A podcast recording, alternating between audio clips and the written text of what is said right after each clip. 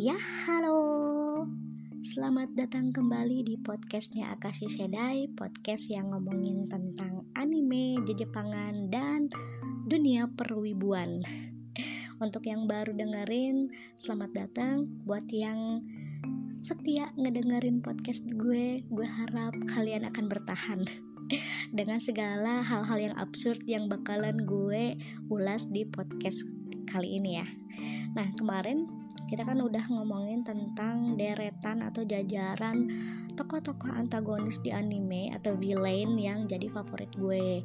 Sekarang kita mau ngomongin apa sih? Nah, gue mau ngebahas apa nih sekarang ini.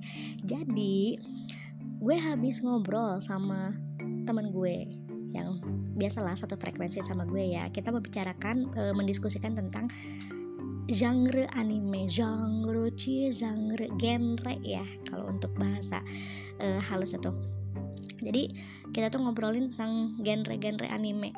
Yang seperti kita tahu bahwa genre anime itu banyak banget, lebih dari 20 ya, termasuk dengan sub-subnya. Mungkin gue pernah waktu proposal tesis kemarin, gue kan proposal tesis gue berkaitan sama anime ya, dan di situ gue masukin juga tuh genre-genre anime, dan gue menemukan hampir ada 40 genre anime yang ternyata ada di dunia peranimean. Tapi genre yang bakalan gue omongin sekarang itu ternyata adalah genre yang tidak resmi, yang tidak tercantum di database anime. Nah, genre apa sih? Oke deh, ya gue bakalan ngomongin tentang genre anime NTR. Hayo, siapa yang udah pernah ngedengar tentang anime NTR? Gue yakin banyak banget dari kalian yang udah pernah atau sering ngedengar genre anime NTR, atau bisa disebut anime NTR doang gitu ya. Nah, apa sih anime NTR itu? Sebelum kita lanjut ke animenya, kita bahas dulu ya NTR itu apa. Nah, NTR ini sebenarnya tuh dikenal di kalangan para bokeper. Jadi tentu saja sebenarnya NTR ini bisa disebut sebagai genre terkutuk, genre laknat, genre bejat, pokoknya yang jelek-jelek deh genre ini tuh ya. Jadi kalau misalnya kalian bilang kalau kalian itu menyukai genre NTR, itu orang-orang bakalan heran sama kalian. Ya ampun, Nani, lu suka genre ini gitu. Kalian bakalan dipandang apa ya istilahnya tuh, dengan tatapan yang tidak percaya gitu, kok ada yang menyukai genre ini. Kalau anime NTR-nya mungkin masih bisa di maklumi gitu. Ah, wajar sih suka sama anime NTR-nya. Tapi kalau untuk khusus menyukai genre NTR, wah, kalian akan masuk dalam jajaran orang-orang yang tenggelam di kolam nista. Aduh, gue juga ini sih googling juga sempat tentang NTR ini ya. Jadi kenapa NTR ini dipandang kayak kok bajingan banget gitu genre ini tuh, dan ternyata memang ada kriteria khusus yang bisa membuat satu anime masuk genre NTR. Nggak sembarangan anime ya bisa dilabeli genre NTR, karena walaupun secara garis besar genre NTR ini adalah genre cinta, segitiga lah, segi 4, segi 5, segi 6, atau segi berapapun masuk genre ini, tapi harus ada syarat tertentu. Jadi jelas ya NTR ini tuh gak sesimpel yang dibayangkan, gak sesederhana yang dibayangkan, dilihat. Jadi bukan cuman anime cinta-cintaan yang ada segi-seginya, tapi NTR ini kasarnya dalam bahasa literalinya juga itu ada artinya dirampas, dicabut, diambil, atau bahasa umumnya generally ditikung. Jadi NTR ini banyak yang memelesetkan jadi nikung tanpa ragu atau nikung tanpa rem. Jadi nggak ada rem-remnya sama sekali gitu ya, tikung ya tikung. Orangnya, tokohnya di anime itu suka sama cewek yang udah punya pacar, ditikung gitu, nggak sampai ragu-ragu. Nah itu, cuman ada lagi nih, apakah sampai itu aja bisa satu anime disebut genre NTR? Nggak juga. Nah ini nih kriteria yang paling khusus, kriteria yang utama adalah ketika kapan anime yang isinya cinta segitiga perselingkuhan itu bisa disebut NTR apabila anime ini mengarah ke sesuatu yang bersifat seksual. Jadi kalau nggak ada ngeweknya berarti bukan anime NTR. Gue pernah nih berdiskusi sama seorang temen yang bilang bahwa Shigatsu wa Kimi no Uso, Nagi no Asukara itu masuk ke genre NTR karena ada yang tertikung gitu walaupun nggak pacaran ya, cuman ada perdebatan di situ, nggak bisa lah itu, nggak bisa itu nggak masuk NTR soalnya nggak ada cipokannya aja kagak ada gitu, apalagi ke mengarah ke seksual, nggak ada ngewek-ngeweknya sama sekali. Nah berarti itu hanya cinta segitiga yang tertikung lah atau apa, tapi nggak masuk genre NTR itu ya. Jadi jelas banget anime NTR adalah anime tentang perselingkuhan, entah itu cinta segitiga, segi empat, dan seterusnya, tetapi ada adegan ngeweknya. Cuman nih, adegan ngeweknya itu tidak segamblang seperti hentai. Kalau misalnya kalian para pecinta hentai, bokep hentai, kalian bakalan menemukan perbedaan antara anime NTR dan hentai. Kalau anime hentai, ngeweknya tuh bener-bener nggak pakai sensor sama sekali ya, maksudnya tuh ada adegan ngeweknya tuh bener-bener ngewek gitu yang disensor cuman bagian kelaminnya doang. Tapi kalau NTR itu paling ada adegan ranjang lah gitu yang masih ditutupin sama selimut, atau misalnya cipokannya, yang adegan cipokan yang sangat jelas, nggak di apa ya istilahnya itu, nggak digambarkan dengan sesuatu yang lain, pokoknya bener-bener cipokan aja lah. Nah itu bedanya ya. Jadi kalau misalnya ada yang bilang NTR itu hentai, enggak juga, lihat dulu spesifikasinya. Kalau misalnya hanya cipokan dan ada adegan ranjang saling pelukan terus dengan telanjang tapi masih tertutup, ya itu NTR bukan hentai gitu ya, jadi jelas. Nah ternyata NTR itu kan singkatan ya, netorare, dan netorare ini ternyata juga memiliki cabang, jadi nggak cuma satu. Netorare itu ada 3, netori, netorare itu sendiri, dan netorase. Ya ampun, ada lagi, banyak ya, lumayan nih, ada 3 cabang berarti nih. Yang tadi gue bilang ya, netori, netorare, sama netorase. Netorase, seapa se sih? Gitulah pokoknya ya. Jadi kalau netori nih itu kayak semacam fetish ke orang yang udah punya pacar. Jadi bahasa kasarnya nih, lu pengen selingkuh atau menikung seseorang yang udah punya pacar dan melakukan hubungan seksual dengan dia. Wah, edan ya. Terus itu udah jelas ya, netori itu fetish keinginan terangsang ketika melakukan hubungan seksual sama orang yang udah punya pacar tapi elunya jomblo gitu loh. Oke, singkatnya seperti itu.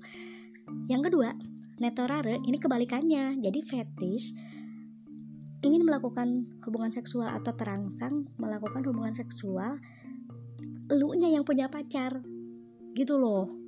Kebalikan kalau yang tadi yang lu selingkuhin udah punya pacar, tapi kalau netorare lu selingkuh tapi lu aja yang punya pacar gitu loh. Jelas ya perbedaannya. Terus netorase apa? Nah netorase ini lebih edan lagi sih. Jadi terangsang fetish ngelihat pasangan lu gituan sama orang lain. Oh my god, aduh, gue ketika menjelaskan ini, gue ngebayangin, ya ampun gila banget ya, gimana sih itu perasaannya orang-orang yang ada di posisi itu ya, kayaknya bakalan hancur banget deh. Oh iya, salah satu kriteria lagi nih, gue lupa nih tadi nggak jelasin, salah satu kriteria dari genre NTR itu adalah perselingkuhan melakukan hubungan seksual tapi diam-diam. Ya iyalah, nggak mungkin kan terang-terangan gitu. Wah, ternyata NTR itu seperti itu ya. Pantesan aja anime NTR dan orang-orang yang menyukai anime genre NTR ini dipandang sebelah mata. Karena yang gue tahu juga dari temen gue yang gue diskusi sama dia, ternyata jajaran bokeper, deretan para pecinta hentai itu juga tidak menyukai genre NTR ini karena sifatnya itu emang ngerusak gitu. Jadi ya kalau hentai misalnya lu sama pasangan lu gituan, oke, tapi ketika kalian menyukai hubungan seksual antara lu sama pacar lu, terus ada yang mau ngewek juga sama pacar lu, lah lu kan bakalan nggak terima ya. Nah itulah di situ. Jadi para bokeper pun ternyata masih pada punya hati. Lucu banget ya. Itu yang gue tahu dari temen gue ya. Dan itu adalah pengetahuan yang amat sangat berharga. Jadinya sekarang gue udah bisa menaikkan level ilmu gue tentang dunia peranimean, khususnya di anime NTR. Terus ada yang nanya nih, misal ada nggak sih anime NTR yang bagus? Gue bakalan jawab ada. Setelah gue menonton satu anime yang ternyata bikin gue nonton, yang nontonnya itu dari awal episode 1 sampai episode akhir, yang ada ketika gue nonton itu gue geleng-geleng kepala. Amat sangat geleng-geleng kepala. Kenapa?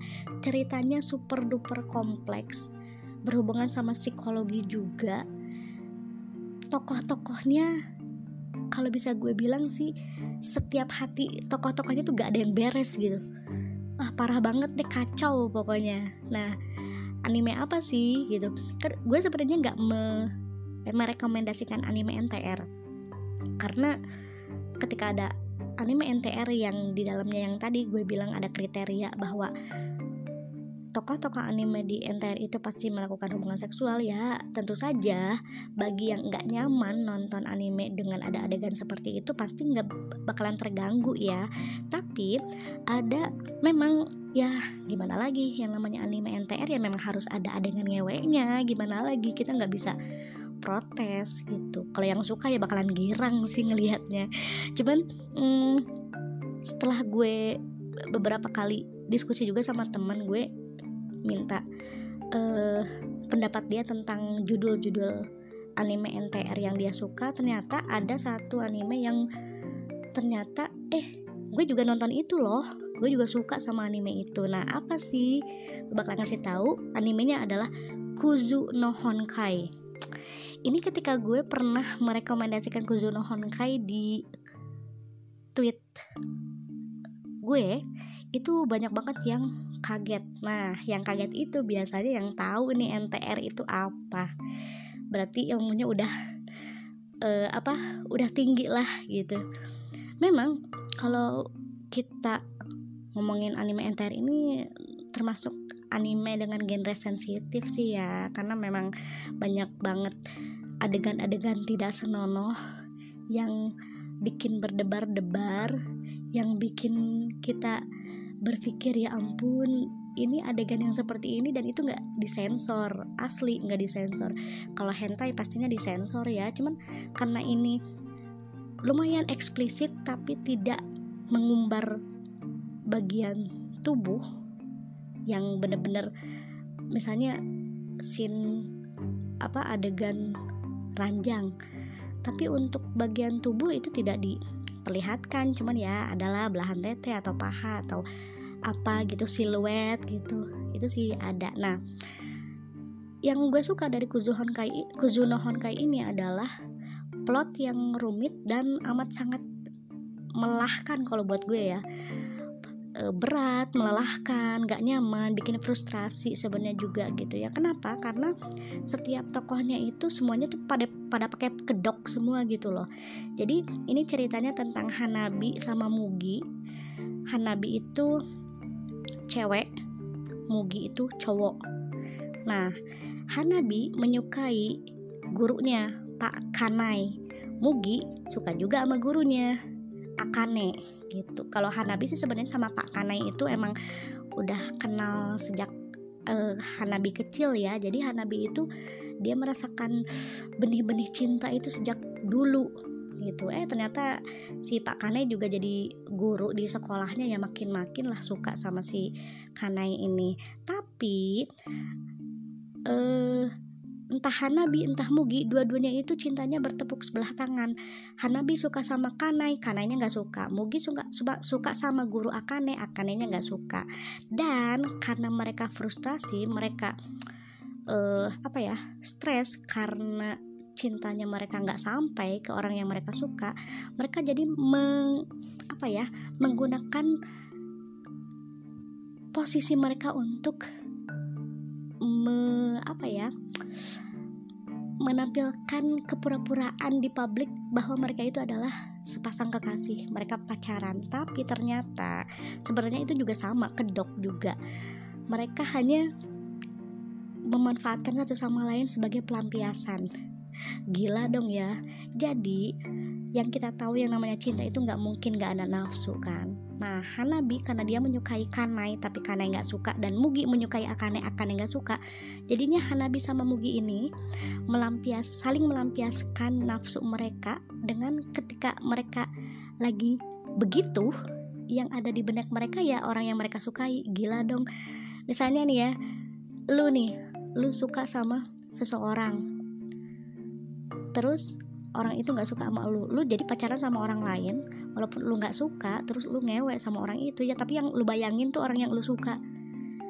Gimana coba itu? Wah kacau, bener-bener mind blowing deh kepura-puraannya si Hanabi sama Mugi itu.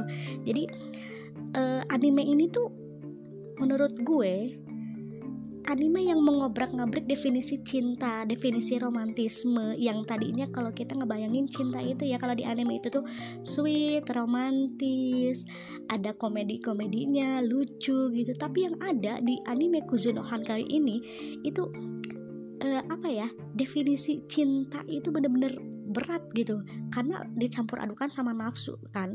Jadinya yang ada adalah keegoisan, terus oportunis. Yang tadi gue bilang Hanabi sama Mugi saling melampiaskan, saling memanfaatkan satu sama lain untuk memuaskan nafsu mereka gitu. Wah parah nih.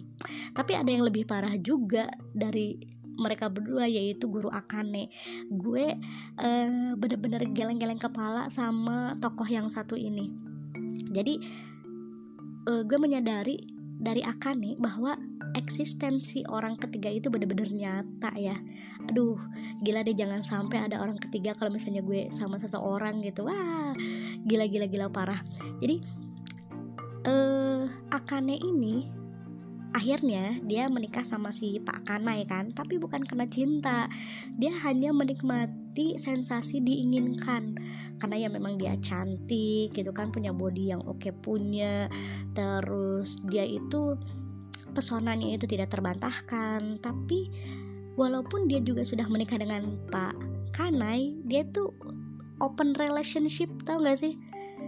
Ngerti kan maksud gue? Jadi si Akane itu minta bilang sama si Kanai, walaupun gue sama lu, gue masih pengen main sama orang lain.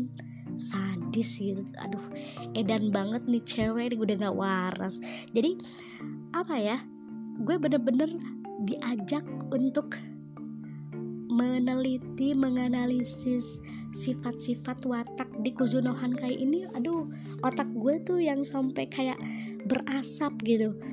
Gue nggak nyangka ada orang-orang seperti ini di salah satu tokoh di salah satu anime, dan gue rasa ini adalah anime yang bisa membuat kita belajar juga tentang watak seseorang gitu. Dan yang paling gue kasihan sih tentu aja sebenarnya sama Hanabi sama Mugi. Walaupun mereka saling memanfaatkan satu sama lain, mereka juga punya masalah hati yang sama-sama berat, sama-sama pelik, sama-sama tidak tidak terselesaikan, tidak ada solusi. Jadi mereka stuck dengan masalah mereka yang complicated gitu. Jadi misalnya untuk Mugi gitu, dia tuh walaupun dia tahu guru Akane itu player, dia itu memanfaatkan dirinya, terus suka main sama cowok mana aja, dia menutup mata soal itu. Jadi alternatif faktanya itu dia udah tahu si cewek ini toksik, tapi ya nggak apa-apalah, yang kan gue suka sama dia, ya udah nggak apa-apa, dia player juga gitu, bodo amat lah, gue nggak lihat gitu. Wah, aduh, Mugi nih ya, udah bener-bener kayaknya hopeless banget, udah pasrah.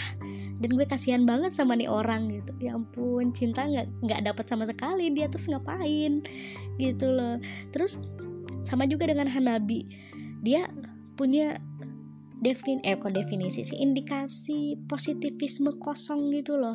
Jadi walaupun dia tahu Pak Kanai itu nggak akan pernah suka sama dia, tapi dia terus aja mencoba. Dia membohongi diri sendiri. Kayaknya kalau misalnya gue terus mencoba untuk deketin Pak Kanai, baik sama Pak Kanai, terus gue berusaha cantik, gue berusaha menjadi cewek yang sikapnya bisa menarik hati Pak Kanai. Kayaknya Pak Kanai bakalan suka deh sama gue yakin itu. Walaupun itu gue harus memerlukan waktu yang lama, yang effort yang gak mudah, gue yakin pasti Pak Kanai suka sama gue. Wow, positivisme yang benar-benar kosong banget itu si Hanabi. Dia tuh gak percaya dan gak mau percaya kalau Pak Kanai itu emang gak ada rasa sama dia. Gila dong, 4 orang ini udah menguras energi gue dengan sebegitunya. Makanya gue berani bilang bahwa Kuzu no Honkai ini adalah salah satu anime NTR terbaik yang pernah gue tonton, karena ceritanya nggak cuman soal esek-esek doang, nggak cuman soal seks, nggak cuma soal cipokan. Ya memang sih dari episode 1 kita bakalan disuguhkan dengan adegan cipokan yang lumayan panas gitu, yang lumayan bikin kita gerah, dan itu bener. Tapi terlepas dari itu semua, gue paling suka sama plotnya yang bikin greget, marah, kecewa, sebel, kesel. Aduh, udah semua rasa campur aduk di situ. Bener-bener anime NTR yang menurut gue patut diacungi jempol. Tapi kalau untuk anime NTR yang lain sih, gue belum menemukan sensasi seperti gue nonton Kuzu no Honkai. Sekompleks itu Kuzu no Honkai, jadi benar-benar bikin kita belajar tentang karakter seseorang, bikin kita tahu nilai seseorang, bikin kita tahu definisi dia soal cinta dan nafsu itu apa gitu ya. Wah, epic deh pokoknya, seru. Aduh, wah udah lumayan lama nih gue ngoceh, gue ngebacot 20 menitan lebih. Tapi yang pasti untuk genre NTR ini kita nggak bisa sembarangan juga sih, karena banyak genre NTR yang justru adegan-adegan intimnya itu terlalu eksplisit, terlalu benar-benar diumbar banget. Jadi be careful. Jadi kalau mau nonton anime biasanya biasain baca reviewnya dulu lah, atau tanya sama orang yang memang udah nonton gitu. Jadi kalian bisa tahu ini tuh oke gak sih buat kalian, karena beberapa orang ada yang tidak nyaman dengan adegan-adegan yang seperti itu. Oke? Aduh, capek juga ternyata gue ngoceh. Mau minum dulu. Makasih banget yang udah dengerin. Arigatou gozaimashita. Besok kita ngomongin topik yang lain, yang gue harap topiknya bakalan lebih seru daripada ini. Oke ya, thank you banget yang udah ngedengerin, yang udah setia mantau. Kita ketemu lagi di podcast gue selanjutnya. Dadah.